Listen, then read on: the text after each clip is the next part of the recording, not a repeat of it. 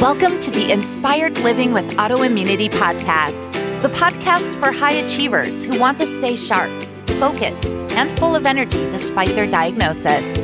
With your host, National Board Certified Functional Medicine Health Coach, Julie Michelson, where Julie helps you take your power back from autoimmunity. And now, here's your host, Julie Michelson.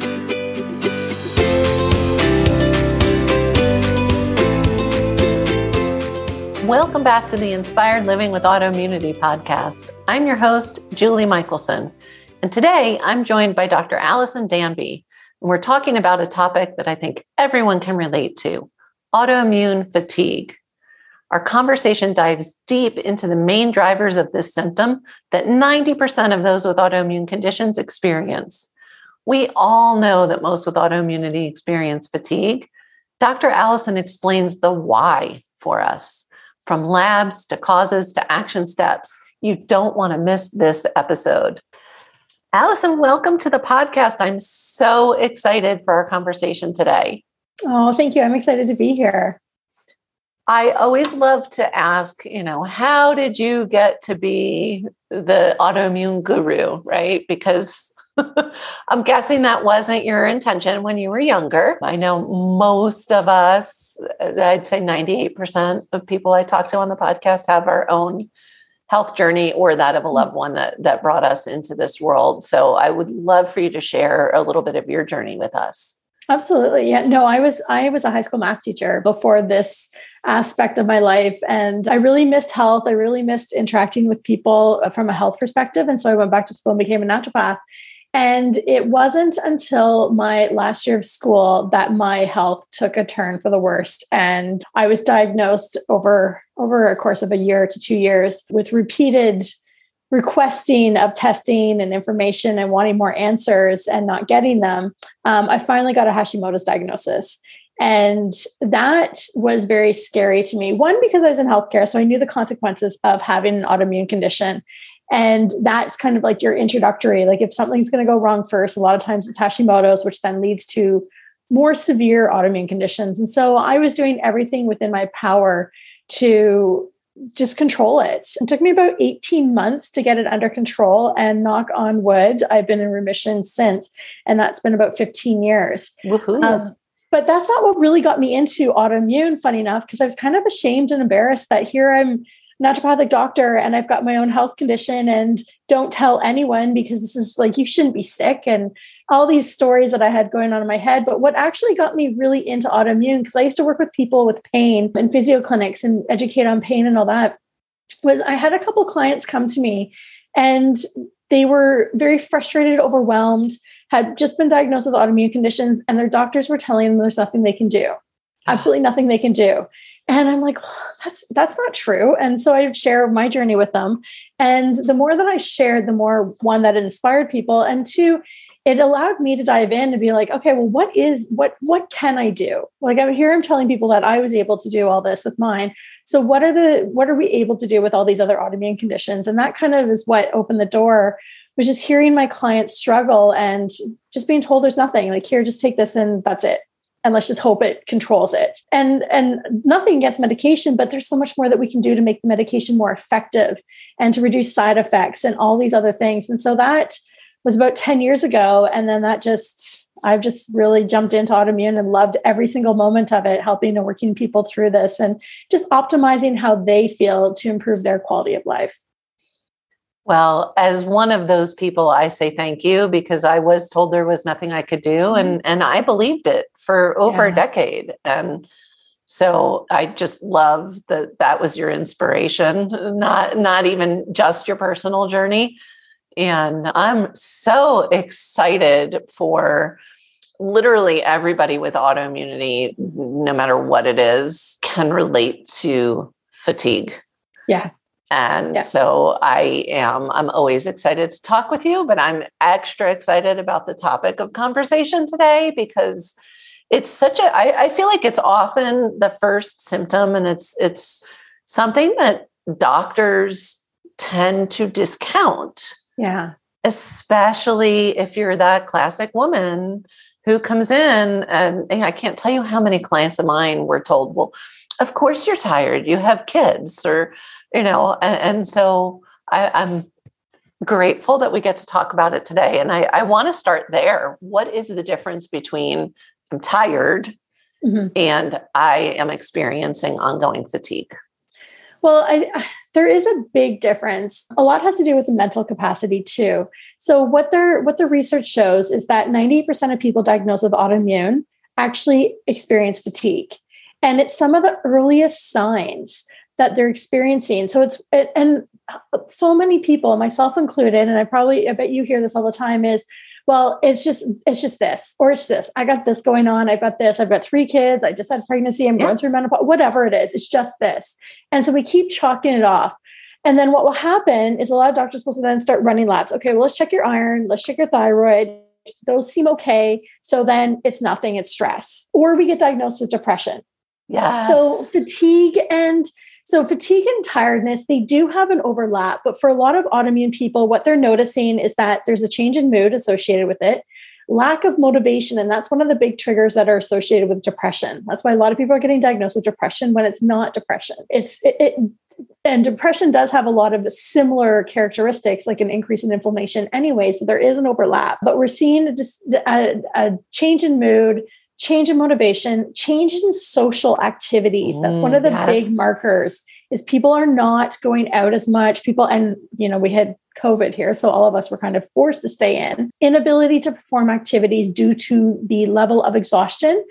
One of the ways that I always describe, there's two things that I remember from when I was in a flare. One was mall eyes. And I call it mall eyes because your eyes get so tired. Like, you know, when you're walking through the mall after a day and your eyes are just burning tired. So, that to me is one of the signs that I know for my fatigue when things are getting out of control. And the other thing is just this heaviness.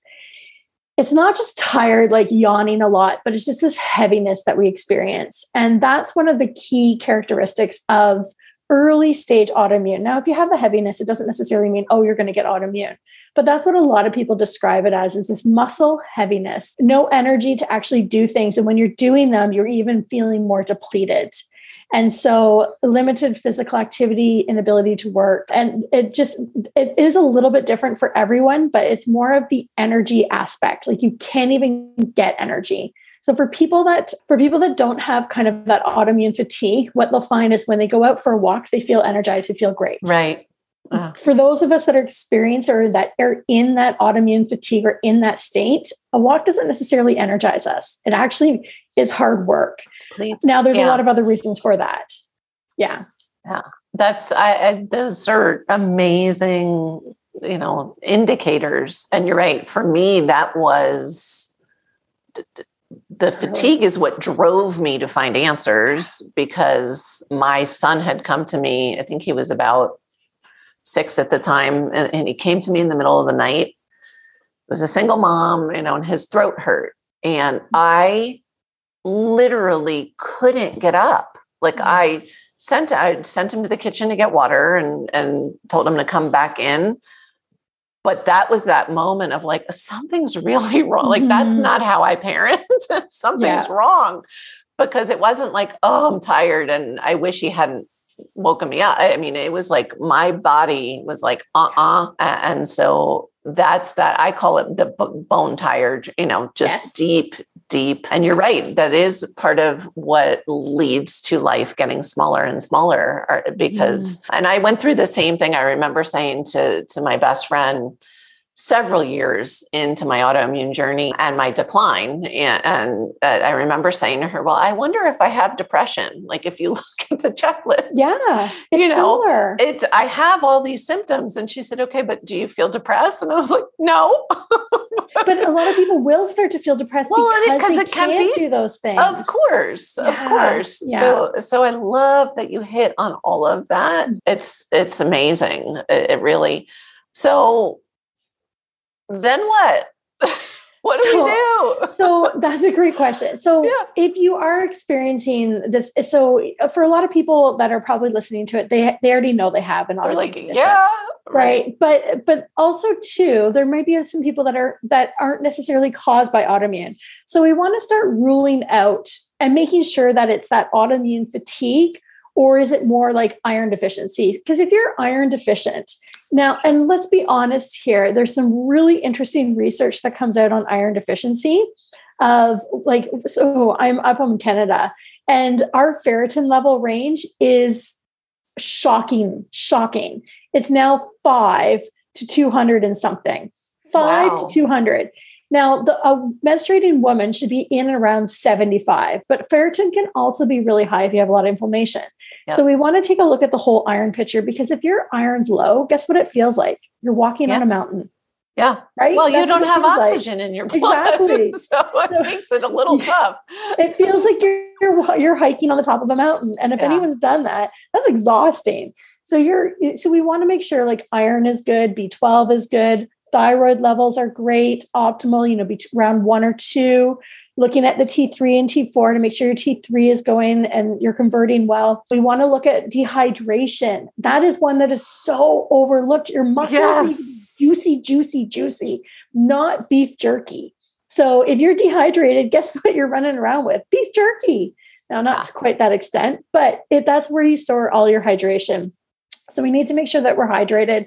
We need to look at pharmaceutical interactions as well, because that could be a big one for a lot of people's fatigue certain pharmaceuticals deplete a lot of nutrients. So that's something, and that's something that I'm going to be hitting on social media more coming up is some of the nutrient deficiencies in with a lot of medications because if those are depleted you need to restore those. And it's not about coming off the medications but just making sure that you're getting adequate amounts. So those are some of the big ones. Hormones are going to be a factor in this as well. Hormones will play a big factor on your energy. A lot of women especially if they're cycling will notice a decrease in the second half of their cycle so we just have to keep all of those things in mind. But if those are all coming back fairly normal, like check, check, check, check, check, if they're not, optimize them, fix them, and then keep going. Then we have to dive into okay, well, why are we having this autoimmune fatigue? And there's three kind of main core concepts to that. So, one of the very first ones, actually, you and I were talking about this before we even started, is the cell danger response, mitochondria. So the mitochondria is this is essentially impacting every almost every chronic disease out there, and autoimmune being one of them. What happens is the mitochondria are in every single one of our cells, especially the muscle cells that produce the energy to give us that fire and go. And they're constantly producing energy. And one of the things that happens is when our body senses danger, so an increased inflammation, tissue damage, pollution, infection, what that mitochondria does is says, well, I can't, I'm not going to produce energy. I'm going to use that ATP to now signal to the body danger, danger, danger. So when it's using that ATP instead of producing energy for a signal molecule, guess what's going to happen? We're going to start to see changes in our energy levels. And that's the very first thing that happens with autoimmune. It's one of the consequences of the cell danger response. We see changes in energy. We see the blood getting thicker, so hypercoagulation. So, guess what's going to happen? Raynaud like symptoms. Mm-hmm. So, you're not getting proper circulation to your toes, to your fingers, to your brain, to your nose. All of that's getting compromised. So, a lot of people, when they first have autoimmune diagnosis, they start to notice okay, energy levels are low. Oh, now I've been uh, given Raynaud syndrome or Raynaud's of some sort, circulation issues. We start to see changes in cholesterol. We see changes in how we absorb and use uh, vitamin D. B6 methylation. So we see some big, big changes that are happening as a consequence of that danger response. Big. Wow. So, so we need, so uh, we can talk a little bit later about how do we fix that because there's there's a couple of other things that happen through this as well. So the cell danger response is one. Okay. The other one that we look at is how we respond to stress, which mm. is linked kind of to the cell danger response. Sure. So we have this system called HPA, which is our hypothalamus pituitary adrenal system. And we all know that as cortisol. So everyone's like, "Oh, stress, cortisol," and now I have adrenal fatigue or adrenal whatever, whatever we right, whatever term you want to. Yeah, yeah, exactly. It's kind of it's not really adrenal fatigue, but it just it your body is tired. What they find with autoimmune is that the adrenal cortisol output is actually blunted. So, meaning when you have a stressful event, what happens is you don't produce a lot of cortisol. So, stress being the number one trigger for autoimmune, that cortisol essentially is what creates inflammation and puts the fire out. So the cortisol helps to put that fire out, stop the inflammation. So it has pro inflammatory and anti inflammatory effects to it, but it has more of a fire. It's almost like a brake to the autoimmune.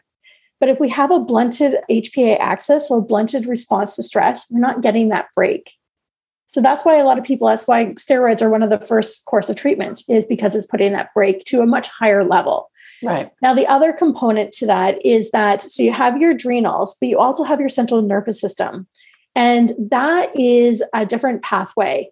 That is a lot quicker than the adrenals. And what they're finding that people with autoimmune actually have a hyper responsive.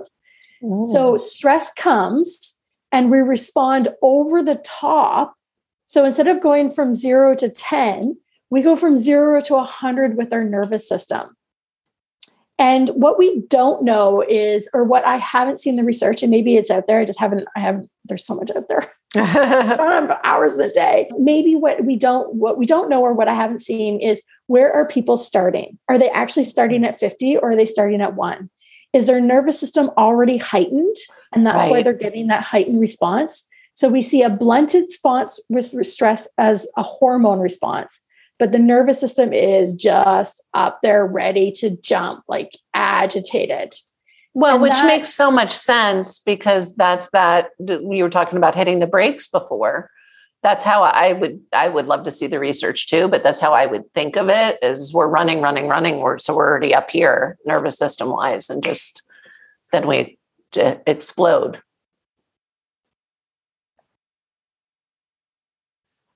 So, what would the third core reason be? So, the third one is one I think we all know is inflammation. So, when we have inflammation, we create more oxidative stress. Now, we all know what oxidative stress is because we see it in the other, like in the real world, it's rusting. It's aging of fruit. It's why our avocados go brown. It's rusting of cars. And we have that internally. So it's just aging us quicker. So increased inflammation increases oxidative stress. Oxidative stress increases inflammation. And inflammation and oxidative stress are both tied to fatigue. It's exhausting. It's our bodies working so hard to create all of these things. It can deplete us very quickly, and it, it it's aging. It's aging us it's, from a genetic standpoint, from so many different factors. Is aging us quicker than we need to be. So that's the third one, which I think for a lot of people is no surprise. However, the research that came out in 2021, and I can't remember the author, he was saying that is actually where a lot of the autoimmune research is starting to go is looking at some of the biomarkers for oxidative stress which we there are a couple that we can measure. One of them that they're starting to investigate is ldl cholesterol. And like i said remember with the cell danger response cholesterol changes right. happen. So we're seeing that right at the very beginning and maybe that's a marker that we can use potentially. I don't know the research is coming out on that but that's where they're starting to go with some of the research for pharmaceuticals. Which, which makes sense because cholesterol you know people we think of cholesterol as this bad thing but it's a healing molecule. And so if you're inflamed you are going to produce more ldl cholesterol. Mm-hmm. mine was through the roof forever and i thought it was genetic. And you know my i remember my physician back in the day when i started my recovery journey, my healing journey, she, after years of being, you know, so worried and wanted me on statins and this and that. And, and she was like, oh my gosh, your cholesterol is way down. And I, I was like, yeah, well, I'm not as inflamed anymore. Yes. So it makes, it does make perfect sense that, that that would be, you know, a, a place to, to be looking mm. for sure. Yeah. It's, it's really interesting when you start to put the pieces together and especially and i think you and i are in a very privileged place where we get to see many clients and see the trends like yeah. if i got a dollar every time someone came in and said i have raynaud's that was the right. first thing that i had when before i got diagnosed with autoimmune i'd yeah. be like yeah that makes complete sense now that i put the puzzle together so yeah the more and more that we dive into it research is really fascinating with where it's starting to go one other thing too that was really interesting is people with advanced childhood events so trauma, and the trauma doesn't have to be like anything that we think of like, oh my goodness, that's like big T trauma, right. you know, sexual abuse or something along those lines. It can be divorced parents, living with an alcoholic, having a family member incarcerated. That's where they're showing changes autoimmune. So the more ACEs, advanced childhood events you have, the higher risk you have of developing autoimmune which also is really kind of well what why like it changes the way we respond to stress it it creates it, it almost creates a perception of a scarier world which is then going to be more stress on the body so I and I I always I hate using the word stress because I feel like so many people roll it's their so, eyes when they hear. I oh, know, stress. so overused. but it's true. It's, it's so true. It is. It's it's just incredible. So how do you help people determine, you know, like what's driving this fatigue or does it matter? Is it well, there's nothing the we can do. steps? No, stop. That's not no, why we I have totally podcasts. is, there is so much that we can do with yes. this. So the very first thing is let's go back to that cell danger response. We want to see why is the body yelling danger, danger, danger. There may be ways that we can correct this for some people it just it, it, may not be something that we can identify yet but this is where functional testing is so fabulous is because we can dive in to see well what is irritating the body so looking for infections looking at toxic loads toxins bind to receptors and make the organ look different so then the body's like or, or also change the way the organ functions and so these are all things that are triggering that cell danger response so the more that we can identify what is causing it and the amount of dental things mm. that I've seen cause oh. this abscess, tooth abscess. Oh yeah, I had an infection for like 3 years. That is like a that is a little fire that's going on and affecting your entire body. And I want to sinus issues. Jump in with with that too, because a lot of people have cavitation issues and they they haven't had pain. They're not aware of they're like, well, yeah, I had a root canal 12 years ago, but it's fine. You know, it never bothered me. It's fine. And it's like, oh, okay, let's get it checked. because, but also, too, like that could have been the very initial point. That's sure. exactly it. Like, even then, if yeah. it was bothering you then. So, the interesting thing about research is showing that antibiotics are not a full eradication. Right. So antibiotics are they're helpful if you have an infection. So if you've got a tooth infection, that root canal, which I'm sure they probably gave you antibiotics for, it's not a full eradication. So the research on the H. pylori triple threat is a 30% eradication. When you add certain things in, you can get 60. That's still not 100%. Right. So the infection's still there. But if you allow it to have the environment to grow and flourish, it's going to grow and flourish. But if yeah. you don't allow that environment, and that's where we're doing all these lifestyle changes, that's where working with you and myself are extremely valuable because we're preventing that growth of that bacteria. So that infection 12 years ago doesn't have to flare up again.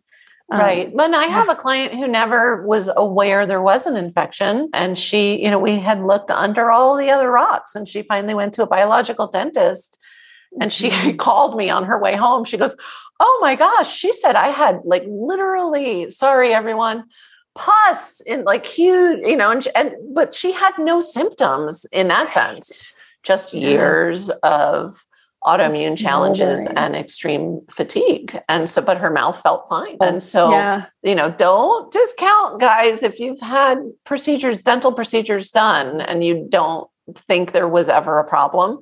Doesn't mean there's not an infection smoldering in there for sure. Absolutely, especially low grade. And yeah. that's the other thing too about autoimmune is depending on how your immune shift, it may never manifest to something massive. It just right. may be the smoldering little infection yeah. that's just like poking the bear, poking the bear. So yeah. So we want to identify those. We want to we want to clear that up, remove that, clean up as much as possible because that's going to take us out of that cell danger response or at least quieten it down some. Then also too, and as a as much as everyone's like, oh, here comes the stress conversation. so we want to deal with stress you can't yeah it's the number one cause of flares it's the number one cause of a diagnosis you have to yep. deal with it and stress can come in forms of lack of sleep right food you choose to eat traffic that you may be driving in there are so many different forms of how stress impacts you one of the ways that i absolutely love because i find for a lot of people they don't understand how much stress is impacting them until we start measuring it and that's the heart rate variability so, you know, when I talked about that nervous system being spiked in autoimmune people, so there are so many devices out there that measure your heart rate variability. They also measure how you're recovering at night. There's watches, there's rings. You can actually go to HeartMath and buy a little little pulsometer. Yep. And what it's measuring is the beats between or the time between your beats. So that's your central nervous system. That's giving a really good idea of how calm or how erratic and how you're responding to your environment. So, for example, every day you're driving home, if your central nervous system is spiking so high and you start to see it a, a, on a measure of what, however you're measuring it, your heart rate's going up or your heart rate's changing, it may not be anything that you physically notice, but it will be picked up on a monitor. Then you need to deal with that. So maybe try, maybe you've got to find something to work from home because every time you get in that car and you're driving in traffic, it's spiking. One of the big ones I find is lack of recovery at night. Yes. So, and I'm I'm guilty of this as well. If I stay up too late, or if I haven't actually exercised, so for me, exercise isn't is not anything past eighty percent of my heart rate. It will send me into a flare every time. So, but going for walks, going for slow, like weightlifting, keeping my heart rate within a, a certain zone. If I haven't done that, I don't recover the next day. Amazing so, that you know yeah. that. I love, you know, we I was laughing when you were like, yeah, we were talking about mitochondria earlier. We were because you know, I we I geek out on this stuff. I got into functional medicine through biohacking. That was how mm-hmm. I found functional medicine, and I love tracking. I, I even on vacation, you know, I, uh, it is. It, it really is, and it, but I but I love. and I want to highlight the one thing that that it doesn't matter if you feel stressed out. You don't have to be walking around feeling like you're at the end of your rope to have stress be negatively impacting your health. And I see this over and over and over again. People will say to me, Well, no, I'm not stressed. And then they tell me, like, you know, what's going on in their life. And I'm like, Well, I'm stressed. Like, come on. You know the best is you can relate to this. Somebody you know uh, on her big list of and and and was her home was under construction. She was living in it. And i'm like and you're not stressed? Sure. Okay. You are. Yeah. i think is like especially women this is what i always say is mentally we can handle it but physically we can't. Yeah. Like we can handle more mentally than we can physically or at least we think we do and it's also a lot of learned behavior Yes. Like I look at what I was taught and how I learned from my mother is this is what you need to do to be a successful woman. And right. so I did it. And yeah. sure, I'm a successful woman, but at what cost? Right. Yeah. So that's where I've really had to take a look at my lifestyle and scale back. And uh, t- yeah, to your point, we don't, I don't feel it. I don't feel stress because right. I love it. I thrive off of it. So I actually need my devices to say, whoa, yeah. time to take a chill. you need a weekend off or a day off or you need to change, make some changes. Yeah, so, I love yeah. that. I think that's that's. I, of course, to me, there's so much gold in this conversation. But if this is the one piece everybody hears of, like, you know, some track it, look at it, really, yeah. yeah. And labs, some people, yeah, and that's everything. the thing. You know, labs are. Uh, I use you know i love functional mm-hmm. medicine labs and and the amount of labs i do on myself is insane because I can. And so why wouldn't I? But so many, especially with autoimmunity, especially if they're not doing full functional panels and deep dive mm-hmm. panels. Oh, your labs are great. Oh, your labs are great. And it's like, well, you know that's one of the reasons I love doing toxin panels because at least then they can see like your labs oh my gosh. Yeah. Wait, you know the one I find great. I always find this is what I see trending. So I I like to go back as far as I can on people's labs. So they're like, oh, you want like 10 year. I want like as far back as we can get. And I love watching the white blood cells because the white blood cells tell a really interesting story. And, and medication will alter some of them. But white blood cells and red blood cells kind of give us an idea of what's been happening to the body over a period of time. You can see when they started medication, you can see like it's just amazing how many people have white cell different trends in white blood cells. And there's there's a lot of research to back this up in the autoimmune world but it's just ignored a lot of the time because oh well it's autoimmune. It's discounted. Yeah. But what is it telling us? It's either telling us you're extremely fatigued your body's trying to fight something like there's a, a really cool story that can happen with white blood cells. So i love that's one of my favorite and the cheapest labs to run yeah so. but you're not a geek either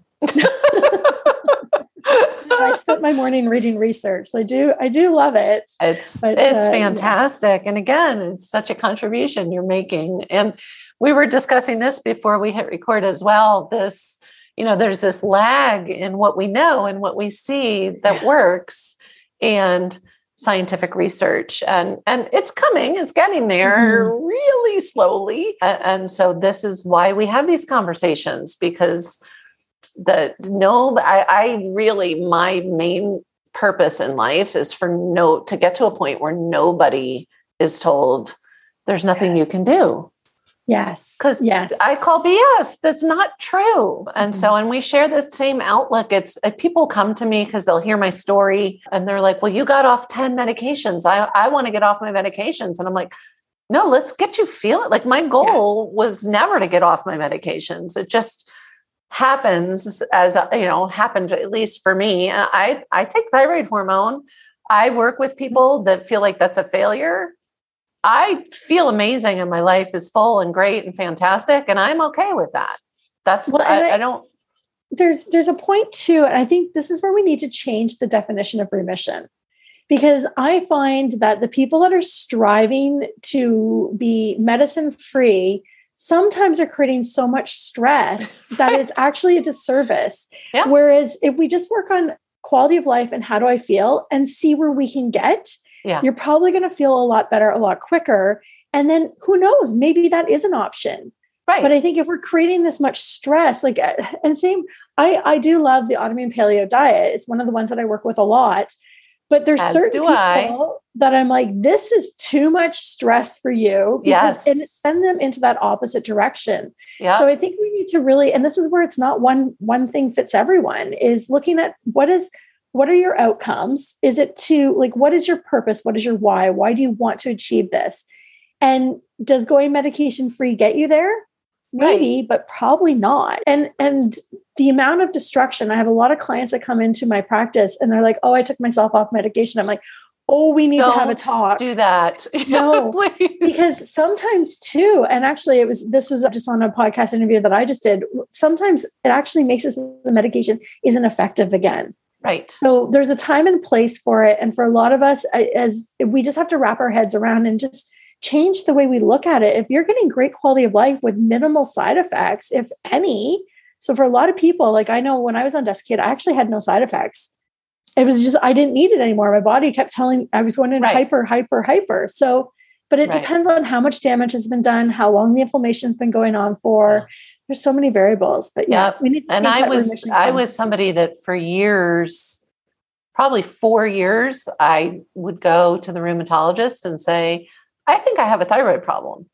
I think I have a thyroid problem. I think I have a mm-hmm. thyroid problem. And then finally, several years in, you know, my my TSH was off enough that she was like, okay, yeah. here, you can have some levo, you know, you, yeah. you, should be happy with that, you know, medication number, God knows what it was at the time. But and of course it didn't work. I don't convert. So yeah I, right. for so then for years was taking something that that wasn't you know the right thing and, and so it, it's but I so I love that you said that because I am all about having lived the life getting smaller and smaller and smaller. Yeah. My whole, you know, goal number one is eventually to to keep this conversation going so that we get to a point where nobody ever hears that incorrect, that lie, you know, that that they can't heal and then also just my daily in day to day I, want people to have the best biggest fullest lives they can yeah. and who, who cares what you need to be doing to get there really yeah, you know I if agree. that's if that's what they want so it's funny I, so i think some is hitting mainstream medicine which is fabulous because. I'll get referrals being like, go see this girl. I don't know what she does. who does something with leaky gut or she does diet stuff. Like it's just funny yeah. how I'm getting the referrals now from specialists that it, it, it it's great. It is great. Even specialists are saying, you know, why don't you try going gluten free for a little while? And right. so it is starting to break through, which is exactly what we need. So we are going to see changes, I think, in the next 10 years with healthcare, which is fabulous. I um, totally agree. Yeah. And this is why we do this. So yeah. it's, it, it has to. Uh, mm-hmm. And, and again, the efficacy is there of our approaches. It's just that research is lagging behind. Totally. Yeah. yeah. Yeah. It's coming. Yeah. We're starting to identify that this is what's wrong. So then we need to start looking at, okay, now that this, we know that this is what's wrong how can we then make the changes? And that's where the research is going to start coming. We're already starting to see it come out. Yeah. Um, and we have i mean if you even just look at the aip studies yeah, that have been done you know it's so exciting. And I, i'm with you you know i'm, I'm aip coach as well. I don't I, I, it's a framework. I don't use one thing with everybody, and so, but but the research is starting Yeah. to to come out and and starting to come up. So for Yeah. me, I want to like tie a bow on the mm-hmm. biggest takeaway, if you will, in the conversation that I want people to hear is it's not in your head. Like if you have fatigue, whether it's autoimmune fatigue or not, one of the first things I ask people is like, do you wake up energized in the morning? Because that whole, I was listening to, to studies about people that sleep 12 hours or more, you know, the, the as a, the, a factor, you know, that, that that's bad for your health. And I'm like, no, but why are they sleeping 12 hours or more? It's not the sleep that's bad. It's the that whatever's driving that fatigue under there. And So, how many yeah. of them have been tested for sleep apnea? That's a Right. conversation we didn't even have. I know. Well, and is- I, I had the thought when we were talking Yeah. about about iron and oxygen, and you know, the brain. We we we need oxygen when we sleep, also. Mhm. And everybody that we've sent to to be tested when we get to that and and it's like, okay, well, you haven't explored this. We should look. Everyone's a yes. They all Yeah. have. And, and all feel so much shockingly so much better when they have oxygen throughout the night. It's incredible. yeah, it's true. Yeah, there's and there's a lot of things to rule out before you get to that point of like, well, what do we do? But Absolutely. Also, one of the things that you had mentioned is the AIP diet. Like that's the quickest way. I this is why I love it. It's the quickest way to reduce inflammation. And so then you can see what other areas still need some attention once you've kind of successfully got on the AIP for, you know, 30 to 90 days. So you can then take a whole inventory of did your sleep improve? Did this improve? Did that improve? And just really see what else is kind of missing. Is there underlying infections, hormone imbalancing? That's the thing. If you may, if you're coming from kind of a standard diet and you Mhm. go as far as AIP or even down, I mean, really, the, but even less than that. But if you're doing a full AIP and your needle's not really moving, Yeah. you Sure. you really need to do some digging for sure. And I and that's that same thing. We start there as well because you know I I would love to say to my clients, eh, you know, I want to order all the tests and let's just look under every rock right now. But most of us don't have the thousands and thousands of dollars that that would cost. and so even they don't give you all the answers Yeah. right like they're still they're looking at a select number of things like if you've Yeah. traveled and picked up a bug you know somewhere around the world Right. that's not a common one it's not going to be picked up so Yeah. yeah So this may be a difficult thing to answer. okay i'm ready What is one step? There's the difficult part that listeners can take today to start to improve their health. i think start uh, start understanding how your body's responding to your environment I think that's probably the biggest one, just because we know that that the the central nervous system is such a big part. It controls the vagus nerve. It controls, and the vagus nerve is actually one of the biggest. We didn't even touch on that. That's another whole aspect of this big puzzle of. But um, working on your. HRV will do Yeah. that. It- so understanding your HRV, your heart rate variability. So whether you need to buy a device, whether you just start incorporating some deep breathing, some nature walks, all of those things that bring your whole central nervous system down throughout the day, not just once, but throughout the day. So you do it in the morning and then you go ramp yourself right back up right. for the next 12 hours. It's not going to be helpful. So doing it, I like to do it at the beginning at the end of your day. Bring your body down. Throughout the day is even better. But that I think that's the biggest takeaway is just seeing how your body is responding to your environment. I love that. That is definitely worthy advice. And you handled it better. A lot of I was like, oh, what is she going to pick? There's so many things. So, So many things.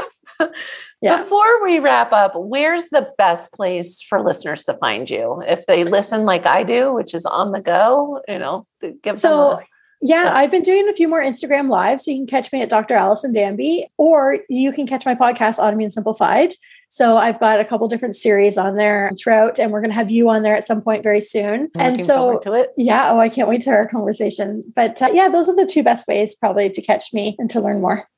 Allison, thank you so much. You have shared amazing gold with us today. Oh, I'm so thank you for having me. I love sharing this kind of stuff. Yay. For everyone listening, remember you can get the show notes and transcripts by visiting inspiredliving.show. I hope you had a great time and enjoyed this episode as much as I did. I will see you all next week. Thank you for listening to Julie Michelson's Inspired Living with Autoimmunity. Did you enjoy this episode? Please like, share, and subscribe wherever you listen to podcasts. If you'd like to get a transcript of this and every other episode, just head on over to inspiredliving.show or click on the link in this episode's description. There, you can also find everything we discussed in this episode, including links and information about our guest. You can even send in your questions to be answered by Julie in a future episode. That's inspiredliving.show. Until next time, this is Julie Michelson's Inspired Living with Autoimmunity podcast, helping you take your power back.